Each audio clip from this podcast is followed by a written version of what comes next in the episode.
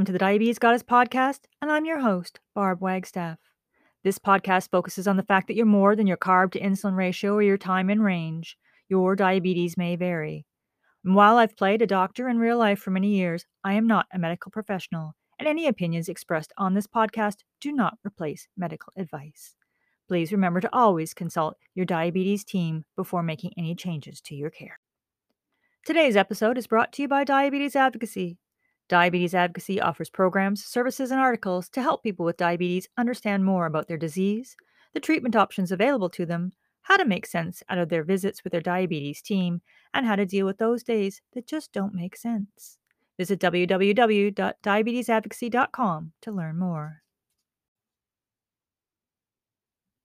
Today I was going through some old blog posts and I came across something and it really resonated with me. And I thought it was just so important that it warranted taking some time with you today and really sharing. So, today I want to talk about the fact, the idea what if people with diabetes weren't subjected to blame and criticism? When you're diagnosed with cancer, you're usually met with sympathy and compassion. When you get diagnosed with heart disease, people are concerned and worried about you. But when you mm-hmm. find out that someone has diabetes, the first reaction tends to be blame. What did that person do to cause their diabetes? What could they have done to do this to their body? And if they're a child, well, what in the world did their parents do to them that cause them to have diabetes? Can you imagine that? But when you're diagnosed with something like cancer or a heart condition, say you're a woman who goes into her doctor's office and you've been told that you have breast cancer. What does the doctor do after breaking this news to her? Well, hopefully, the doctor most likely offers some support and some treatment options. And when she goes back and she tells her friends and her family, they offer her assistance and sympathy and hope.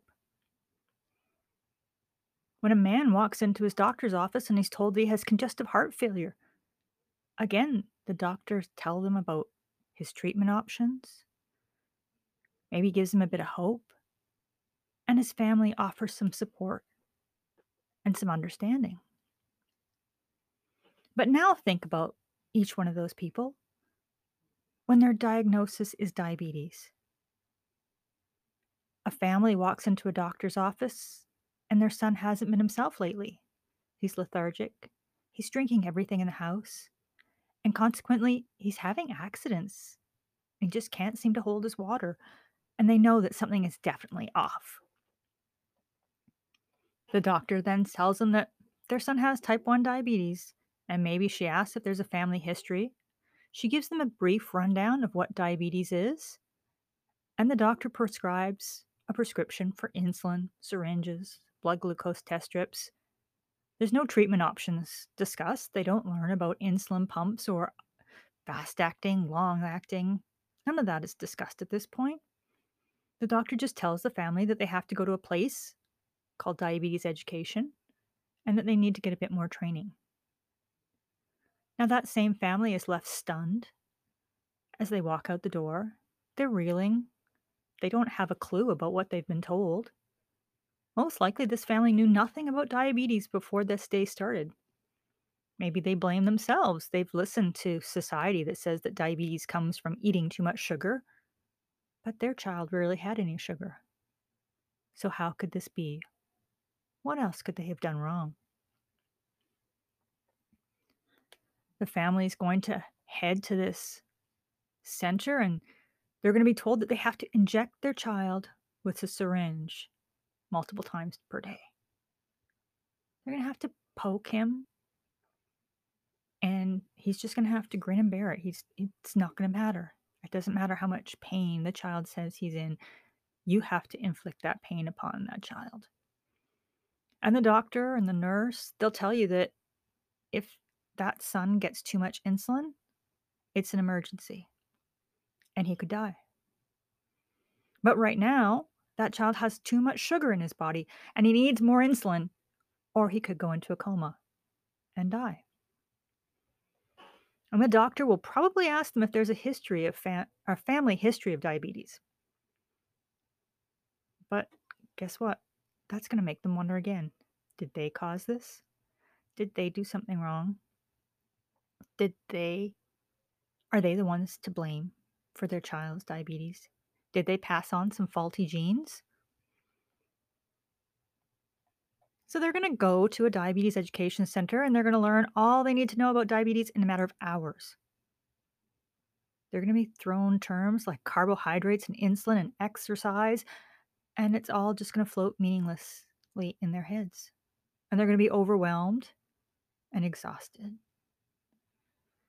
And as the news of their child's diagnosis reaches family and friends, well meaning friends will reach out and contact the family.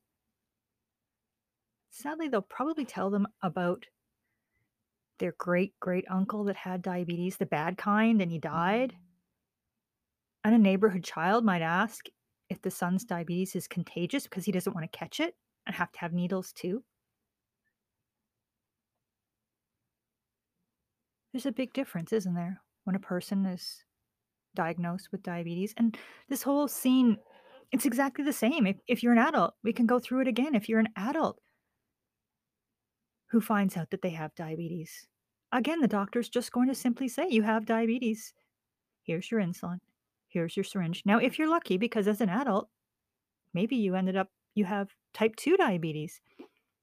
And maybe they're going to give you some pills but they're probably not going to tell you what to expect. And maybe they'll ask you to check your blood sugar levels. You probably don't really know what your blood sugar levels are supposed to be like or when they're supposed to be at what level. And if you're really lucky and you live in an area where you have access to a good diabetes team, perhaps you'll be referred on to a dietitian and to a nurse who will help you and guide you. But if you're an adult, in many places, that's kind of questionable. You're going to be left to go home, maybe read a few pamphlets, and find out everything that you can from Dr. Google. And that can be a dangerous place to be, unless, of course, you find some place like Diabetes Advocacy or some of the other great websites out there that do have good, reliable, and accurate information. But still, you have to apply it to yourself and you're all alone. And there's no one to help you, no one to bounce those ideas off of. And your friends and your family, when they hear you have diabetes, they're going to tell you about that great uncle who died. They're going to tell you about grandma who had her foot cut off. They're going to tell you about their cat and how they totally get what it's like to have to put a needle in their bodies because they have to inject their cat. There's a bit of a difference, isn't there?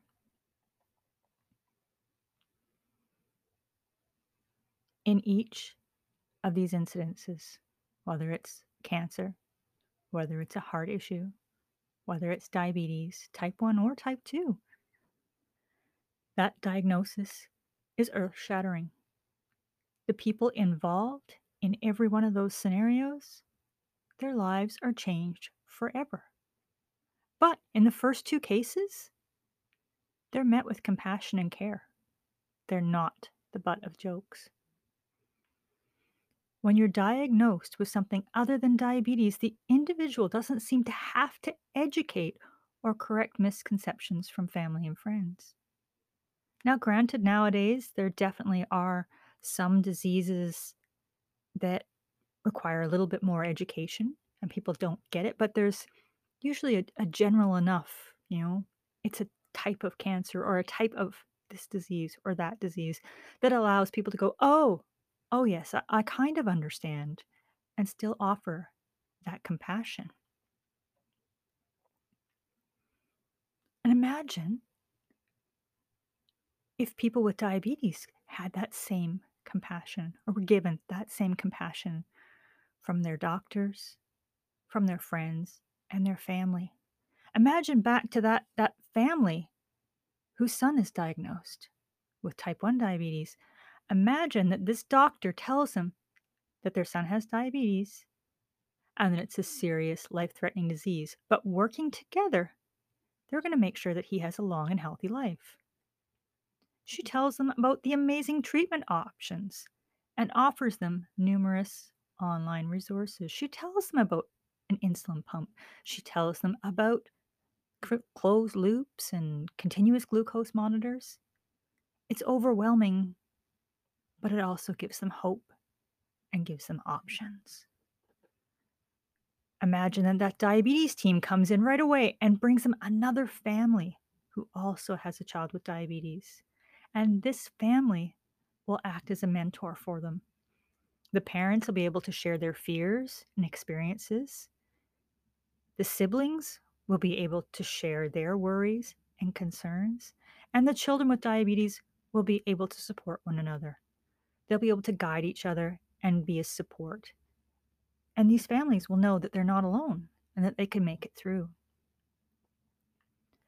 Imagine that this is an adult, and again, they're actually given treatment options. If they're living with type 2, they're told exactly what their pills are going to do, or maybe how they could work with their diet to maybe eventually not need their pills and to be able to just manage with diet and exercise. And they'll have a good grasp. They'll be put into the hands of a diabetes team who's available to them. Now, there's, I don't want people to instantly reach out to me and say, Well, I have a great diabetes team, or I'm a nurse or an educator, and I do this for my clients. That is so wonderful. And that is the way it should be. And I'm so glad that you do. Unfortunately, there are so many adults, especially, who simply go to their family doctor. They get a diagnosis, they get a diagnosis of diabetes, and then they're just sent home as if the, they're supposed to understand what that means. Their emotional needs, the financial needs, they don't necessarily know how they're going to be able to afford their test strips, their insulin, their pills. A lot of that is left lacking. And my point is is that if they were dealing with a different diagnosis, there may not be quite that same gap, quite that same lack of compassion. So, what if a family going home with insulin didn't go home to fear or judgment? Instead, this family walked home to find their neighbors preparing meals with carb counts so that mom and dad could focus on their family they would find grandparents who've arrived to support them and learn about their diabetes care so that their son can still go and spend summer vacations and, and have sleepovers? What if that adult went home and found neighbors who said, Hey, I live with type 2 too, and this is how I'm able to get to move forward. This is what helps me. Your diabetes is different, but perhaps we can go for walks together or be accountability partners for each other to help us stay in range and kind of navigate the highs and lows that are life with diabetes. What if a person with diabetes, when they were first diagnosed, was met with just compassion and care? As I said, it does happen. There are some incredible diabetes teams out there, and there are some amazing people who understand and don't judge. There are doctors and nurses and so many people who are there to help the newly diagnosed. But wouldn't it be wonderful if that was the rule and not the exception? Can you imagine a world where there were no more jokes about diabetes. There were no more comments about great Aunt Sarah dying from the bad kind of diabetes. What if parents no longer threaten their children with, if you eat one more of those candies, you're going to get diabetes? Okay, seriously, I have to stop because that sends me right over the edge. That's probably one of my biggest pet peeves is when I see parents do something like that. It's so wrong on so many levels. I'm sorry to go off on a tangent, but hey, this is my episode. So I hope you're listening and I hope that you feel the same way because really, what are those parents thinking? If you eat one more of those candies, you're going to get diabetes. Well, we know that that's not going to cause diabetes. And what is that saying to that child who's going to go back to school and is going to see his friend who has diabetes? This is all your fault. You ate one too many candies. You see where I'm going with this? Drives me out of my mind. Please, please, please. Of all these things, if parents no longer threaten their children with diabetes, that would be one of my greatest blessings, mm. greatest achievements, greatest, I don't know. It would just be great. Let's just put it that way. I don't like the diabetes jokes, but threatening their children with diabetes just totally sends me over the edge. So just imagine what it would be like if mm. instead people diagnosed with diabetes were met with compassion in its purest form. It would allow families and individuals to deal with this whole new way of life with love and support. This is a long term issue. Like their diabetes is not going to magically disappear, even if they have type 2, and even if they're able to get off their pills and manage with diet and exercise. They are managing with diet and exercise for the rest of their life. For the rest of their life, or until there's a cure. After 21 years, I haven't seen the cure yet. I've seen some great advances, but we don't have a cure. So these people have to carry this burden of diabetes their entire life. So, as a diabetes community, we must continue to educate the public. Educators and doctors have to continue to offer compassion and support. It's so important that all of us who live with diabetes constantly remain available constantly understanding those who are just learning. And together, we work to create more compassionate resources for those with diabetes until there is a cure. We work together. We reach out. We offer help. To me, that's the most important thing to offer help, to offer support. And I was just talking to a, a mother today who was so tired. She has all sorts of things going on in life. And then her daughter's blood sugar levels are all over the place, and she just doesn't feel like she ever gets a minute's break, and she just wants it to stop. She wants to go back to her normal life. And guess what? This is her normal life. So I reminded her to simply breathe, to take a moment to savor those blood sugar readings that are in range. Maybe there's only one for the day. Whatever happens, enjoy that period of time. Take a breath. And then get ready to handle the rest. Because diabetes is going nowhere. We just have to learn how to live with it and to be compassionate with ourselves as we go forward. Thanks so much for joining me today. I hope that this episode has been helpful to you, that you've enjoyed it as much as I enjoyed sharing it with you. If you did like today's episode, please go over to Apple Podcasts and leave a review or share it with a friend or someone who might need to hear this information as well.